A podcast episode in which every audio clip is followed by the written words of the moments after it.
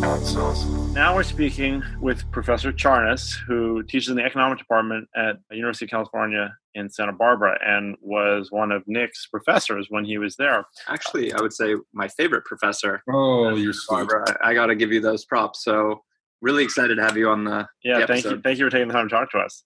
All right. First of all, I think a lot of people, unless they're they might be fans of like Freakonomics or something, but a lot of people don't necessarily know what behavioral economics is.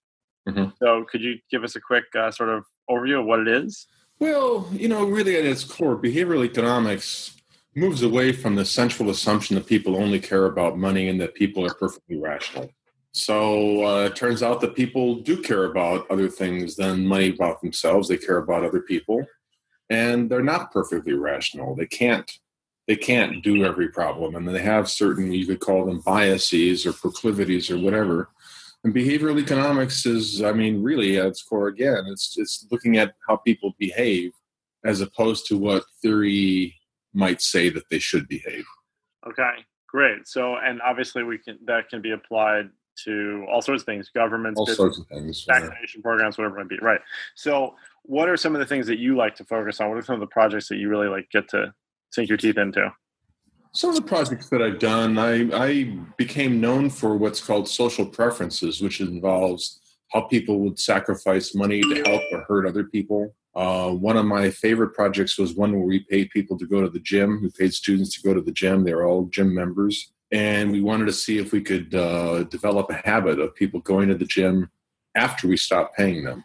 So we found that this worked, at least in the short run, or at least the medium run, with uh, people, and it worked particularly with people who uh, hadn't been going regularly. That was a nice little study. I have another study where I look at, uh, well, game theoretic type of things, but what do people do in certain situations? That's too vague. I won't go down that road. Uh, a lot of my research has to do with communication and how you might get good outcomes, good social outcomes in environments that are difficult. But when people communicate, when they say something, when they, for example, promise, they make promises, people don't like to break promises and people don't like to disappoint the expectations of others that they've helped create. So those are a few different directions of projects that I've done. I like to see what people do and I like to tweak uh, the environment to see what will help. For the gym one, Gary, did you have to like filter by like their income level? Because like I, I guess I guess there must be a difference if if someone has a has a very oh, you know is super rich versus someone then that's uh, I don't know if that would make any difference. Actually, uh, no, we didn't do that. We had students. Now you can say that's already a filter because they're at. Uh, well, these students were at University of Chicago, and then the second study was at East University of California, San Diego. Yeah. So probably there aren't very many poor people in the first place. Right. How after what uh, after how many days or weeks did you find the drop off uh, really start kicking in once you stopped paying? We didn't really find a drop off. Really? we could observe how they had long how frequently people had been going before the intervention the intervention uh, the one that was successful was one that was they had to go eight times in a month uh, we had another one they only had to go once during a week we paid them $100 to go eight times in a month um, and then we observed their attendance rate after the intervention was over in the first study, we didn't get any drop off rate. In the second study, we were we only able to observe six weeks after the intervention. The first one, the second one, we had 12 weeks after the intervention. We didn't see a drop off rate.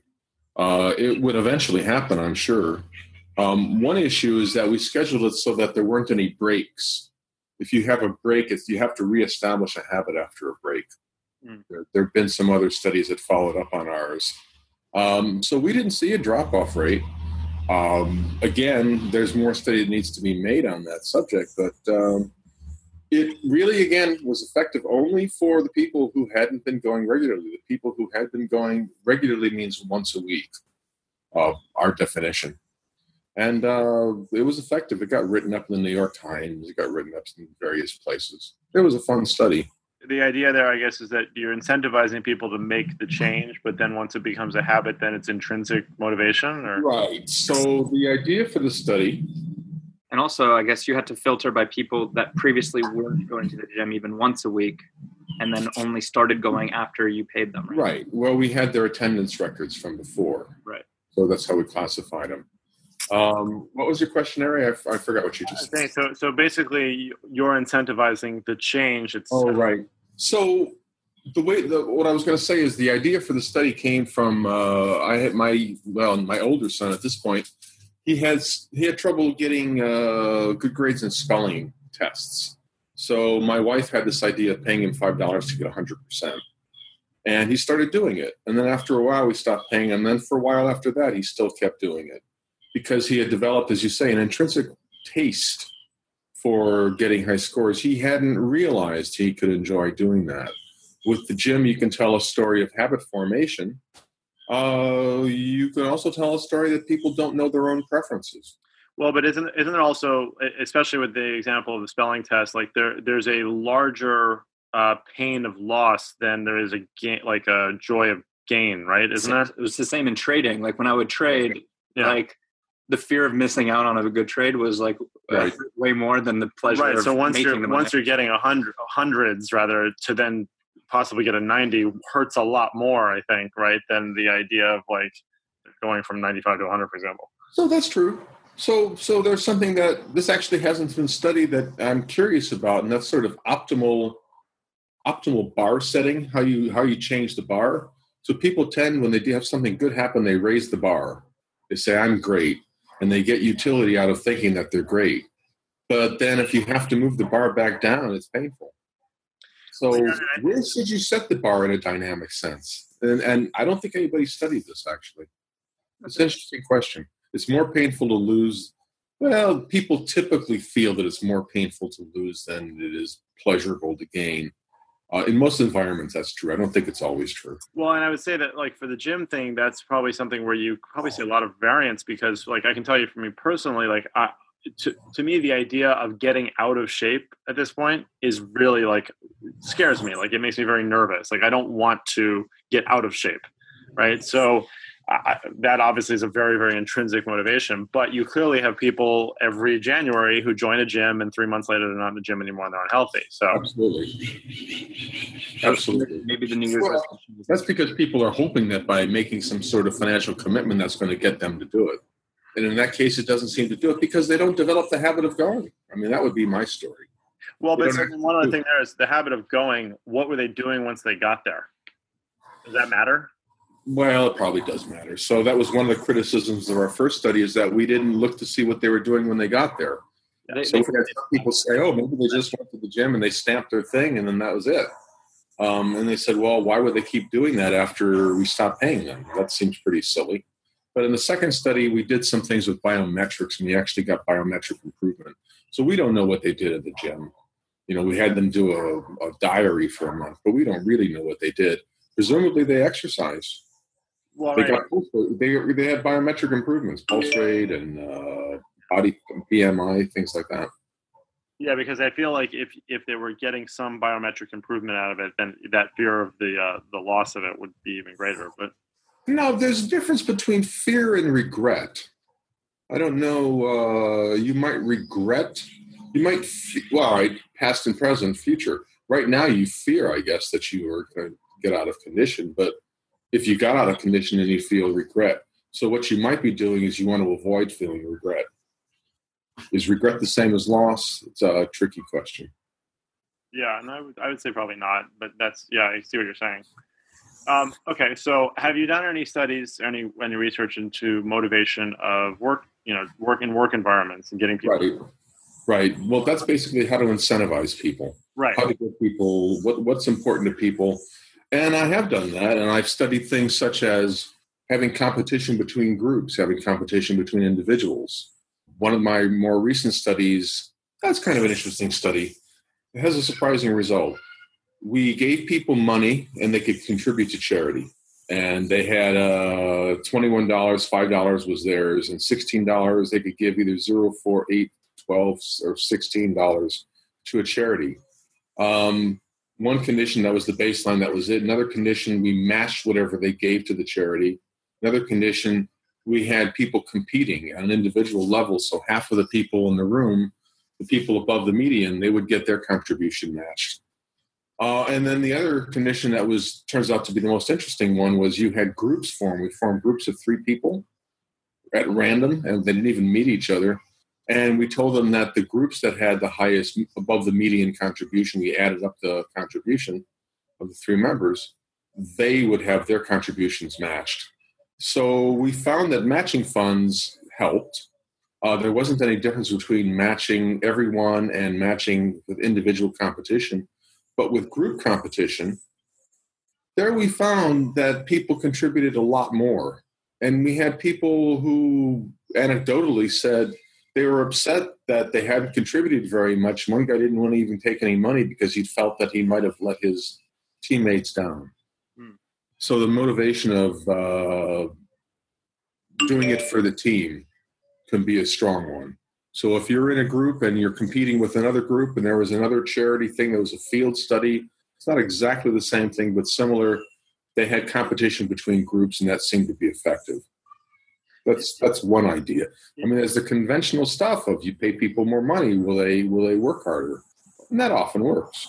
I, I, we spoke a week or two ago about yeah. this, right? We were talking about how I can how we can incentivize the virtual assistants, and it's the the the taxi cab. Uh, is it a paradox or the taxi cab problem where the more you pay, you might actually get less out of people because they have a a set amount that they want to make for the day. Well, you know, if you pay me a billion dollars an hour, how many hours am I going to work? You pay me hundred dollars an hour, I'll work some number of hours. You pay me a billion, I'm not going to work as many hours. Yeah. Right? I mean, is that a paradox? I mean, that's the labor supply curve, I guess, is what sure, that is. But I mean, it's not like a like a like the curve. It's not like a linear type of curve, right? At some no, point, it's not. At some no. point, you have it must be backward bending. I think is what yeah. they call it. Yeah, I think I studied economics at one point in my youth. So, I think I had youth. Once in, once once upon a time, I was young. So you want to fear something, you should fear getting older, but there's not much you can do about it. Well, unless you go to the unless you're going to the gym more than once a week, maybe. Unless you go to the gym all the time, yes. so uh, when when I was your student, um, my favorite class was the negotiating class. Actually, Ari and I talked about my negotiating tactics because sometimes it works and sometimes it doesn't. But well, it's partly because of you that I changed how I did it. I no longer had that people could choose their partners. I had it that people were randomly assigned to a partner. Oh, why, why did you change that? Because nobody wanted to negotiate with you. yeah, you still remember that, huh? uh, sure. Of course, I remember that. Yeah, and people tended to pick people that they thought were weaker or something, or maybe they picked people that they could get some dates or something. I don't know how people pick. It, it was, but I had to stop that. it was such a fun class. I remember there was one negotiation because once, like, uh, he would he would you, you knew what your grade was for the class at any given point. So like I knew already that I was getting like a pretty good grade. So then he would remove like your worst one or two negotiations. So once you get to a certain point, then you could just use that to your advantage and then say to people, well, you know, I can I can afford to just use this as my throw. Yeah, I really don't care. If you want to hurt yourself, go right ahead. Yeah.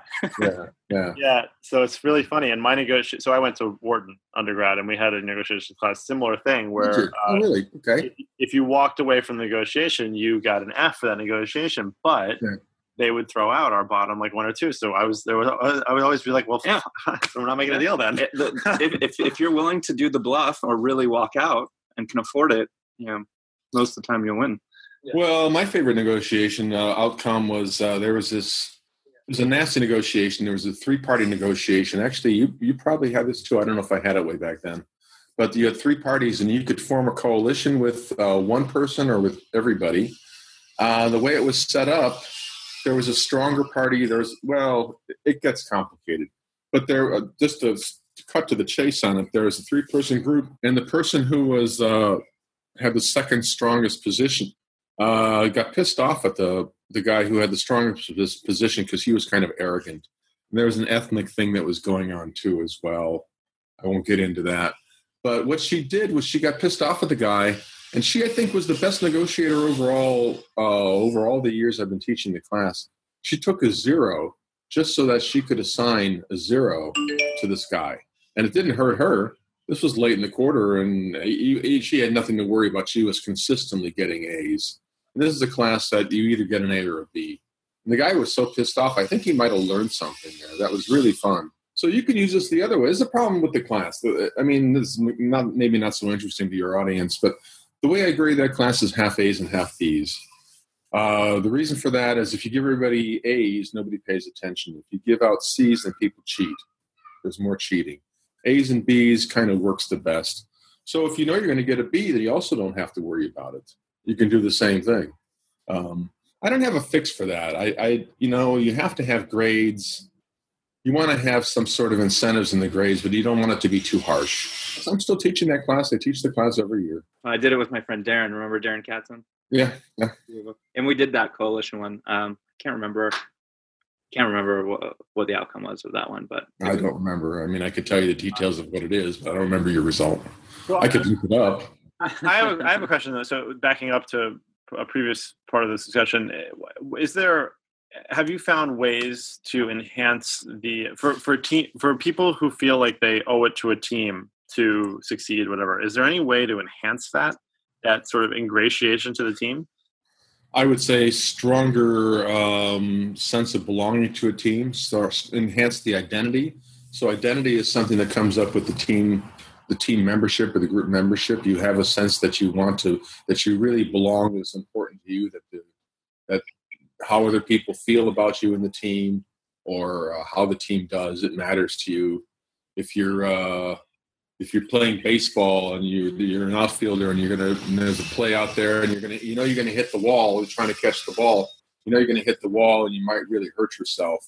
But you care about the team a lot and you go ahead and do it. You take one for the team, mm-hmm. right? that's going to be stronger if you really identify with the team. It's also going to be stronger if you think the team is going to be benefited, receive a lot of benefit from your your effort. So you want to make people feel it's important. Well, and, and but and is okay, and that makes total sense. And is there some obvious ways to help enhance that self identity or that that identification? I mean, obviously with a baseball team, you got uniforms. There's all sorts of things. There's reasons that they physically see that. But like in a work environment, for example, how do you help people feel more uh, identifiable with their teammates? So I have no great insight over what you might think of yourself. It's not that I've really studied a lot of different ways to do it. I have my intuition about it. Uh, you could have the the group going out. You know, a ball game, a baseball team goes out for pizza and beer after a baseball game, mm-hmm. or they have meetings and they have uh, a picnic or something. You can post how you're doing relative to other groups. Yeah, we've discussed before together. Yeah. Yeah, I don't have any any insight that uh, that I've learned from my research on that one. This sparks an interesting idea because we have a weekly. We, as I told you, we, we're a remote team and we have a weekly meeting on, on Mondays, and we kind of really just go over tasks that have problems um, to clear up the problems. But we also ought to allocate a time to, you know, um, praise the people for doing good tasks and, and like create like a, a good bonus. task. We have a bonus, but we we might want to allocate like five or ten minutes to go over. Hey, look, here are, uh, here are all the tasks, not just that need some extra attention, but by the way, guys, congratulations to Johnny because he did this, to this, to this, and and then they're seeing the impact on the team, I guess, of their work. Yeah, right? I mean that could go either way. You know, if you start singling out people for praise, then maybe other people get envious. I know of a case of a university where there are, there was a chaired position, a chair, a, a chaired position, which carries some benefits, and there were three people who wanted it and one person got it and the other two people ended up leaving the department. Mm. so that didn't help the team for example. So i'm not sure you want to single out an individual. That that goes towards enhancing the sense of competition. And competition i mean a tournament environment can be beneficial but you're not going to get this this aspect of the group belonging to the group so there is some trade-off there you want to have some competition on the individual level and at the same time have well, it depends what's important to you. I don't know that you necessarily want the group. You want people to do things for themselves. In your environment, is it clear what a group benefit would be? The company's doing better. What would a group benefit be for you guys? Well, I guess a group benefit would be one VA helps another VA on a task, for instance, right? Yeah. Okay. And I guess using that as one factor in the bonus. Bonus would be not just you know how well you did on your task, but how much of a team player you are, for instance, I guess could solve measured somehow, or how well the team is doing. The bonus is a function not only of your individual effort, but how well the team does in some sense. With us, for example, like the t- so every week the team does a certain number of hours, several hundred hours, and with each additional hundred hours that the team does, we give an additional bonus to another person. So there is there is that for sure. Um, but I do see what you're saying about singling people out too. Well, it can go both ways. Singling. Yeah, It might be good to single out five people. I have no idea if that's right. I'm making that up, but it maybe yeah. maybe something like that. Now, is there a difference between experimental economics and behavioral economics and game there theory? Is, yeah. Well, you know, they are overlapping subsets. They're overlapping sets. If you look, go back to Venn diagrams, neither one contains each other, the other one. Um, but there's a pretty strong intersection. Now, the behavioral economics movement the, has moved a bit away from experiments, which is really what I do. Um, they're looking more at real world data and, and theory. Um, I like experiments. I think experiments are generally behavioral. There are some that are just really theory driven, but even those have something to do with behavior. They, they are, it's basically a difference in methodology. I think that when you do experiments, you're looking at human behavior. There's no way around it. You may have a motivation of testing theory but ultimately you're looking at how people behave. It could be that people have cognitive limitations, or it could be that people have fairness concerns. To me, the best way to look at that is in an experiment to see what people do. The benefit of doing an experiment over over just looking at field data is that you can control the environment. When you have field data, it's messy. There's a lot of influences going on at the same time. With an experiment, you can control various dimensions and change one dimension, for example, and see what effect that has. And in, in principle, you can look at a causal relationship. So it's a bit of a difference in methodology more than anything else, I would say. And what about game theory? I mean, what what do you see as the relationship between that? It, do you view it completely as totally separate fields? No, a lot of my stuff involves game theory, but I would call it behavioral game theory. Gotcha. So let's take the prisoner's dilemma.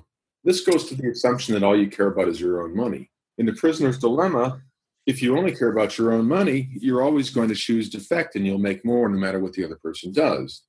But you can get to an outcome that way that isn't very attractive for either one of you. And if you both choose to cooperate, then you both make more money. So I have a study that tells you what everybody knows. We varied we varied the payoffs uh, we kept the payoffs in three of the cells the same, and the other one we changed the, the payoff for mutual cooperation. And uh, guess what? As as you make it, as you increase the payoffs for mutual cooperation, still being a prisoner's dilemma, people are more likely to cooperate. It's a basic prediction that has to do with social preferences. It has to do with efficiency. But people like to have more money for the group. In this case, the group is just two people. So, is this game theory? Well, classic game theory says you only care about your own money, but uh, a more enriched view of game theory says you care about your own money, but you care about other considerations as well. Right. Um, I've done some of the things where involving communication. So, what do people do in a game where they can communicate? Will they get to a better social outcome? That was one of my papers, for example, on promises and partnership, where um, there's a first mover it's it's a little bit like a prisoner's dilemma, but it's sequential. There's a first mover who can choose to enter into a contract with another person or not. And if they don't, they get outside payoffs to five each, five dollars each. And if the guy enters into it, then the other person has a choice of whether to exert effort or not. And exerting effort costs four dollars. If the guy doesn't exert effort, then he gets 14 and the first guy gets nothing. If he does exert effort, well, on average, there's a stochastic thing. On average, they each get 10. So a better social outcome is to get 10 each. And what we look at there is if the second mover can send a message to the first mover, will that help? And it turns out that messages help, but it turns out more specifically, promises, statements of intent were really effective in moving away from the standard game theoretic result, assuming you care only about your own money, because people care about keeping promises. I guess it also matters how many times you're going to play the game too. Ah, but this is one shot. We were careful because if you're going to play yeah. it a hundred times, it's much yeah. different. You've got a reputation, and, and the reputation has a value, right? Well, that's the classic story in, in game theory that you're playing something called a centipede game, and uh, at each step, the pie gets bigger if you keep if you keep both taking a certain move. Um, but at the end, somebody's going to defect. Um, if you if you're going to play a hundred times and you know that the hundred time exactly hundred times, and the last on the hundredth time you should defect because there's no more reputation to be gained. But Right. then it should unravel all the way back because you know that in the hundredth time everybody's going to defect.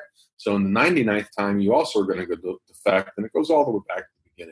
In practice, it doesn't do. I would probably just defect only on the next round after the other person defects.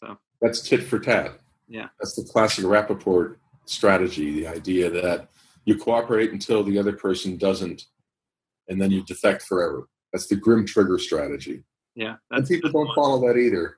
People actually, they do that for a while and they'll come back and try again. I think it's not very profitable to do that. what? It's not very profitable to do that. So people eventually say, well, I'll give this guy another chance. Hmm. Have you ever seen the show Golden Balls? Yeah, yeah, yeah. Yeah, yeah. So Yeah, it's fun. I remember that one classic case where the guy, well, the guy lied and he's and he said, and then he does the right thing at the very end. he lied and then he did the right thing. Yeah, I know. Yeah, it was very, it was really amusing. Anyway, Yeah, I mean that that's that's game theory, but that shows that people people will care about other people even though there's big stakes involved. They might still care. but they also have completely open communication in that one. They can talk to each other for as long as They do, yeah, Deal. yeah, and they also have massive personal reputations at stake. Yeah, and it's li- yeah, exactly. It's on national TV. Yeah. Yeah, it's not anonymous. So in the laboratory, you like to do things. Oh, not all of my studies are anonymous, but typically they're anonymous because you want to try and separate that. It, it makes for cleaner analysis. But the real world's not that way. Okay, well, we have to wrap up, but um, All right. thank you very much for your time. And we we we ask all all of our guests um, if you could just tell us the top three pieces of advice you have for people to be more effective, however you want to interpret that. If you want something in this life, ask for it.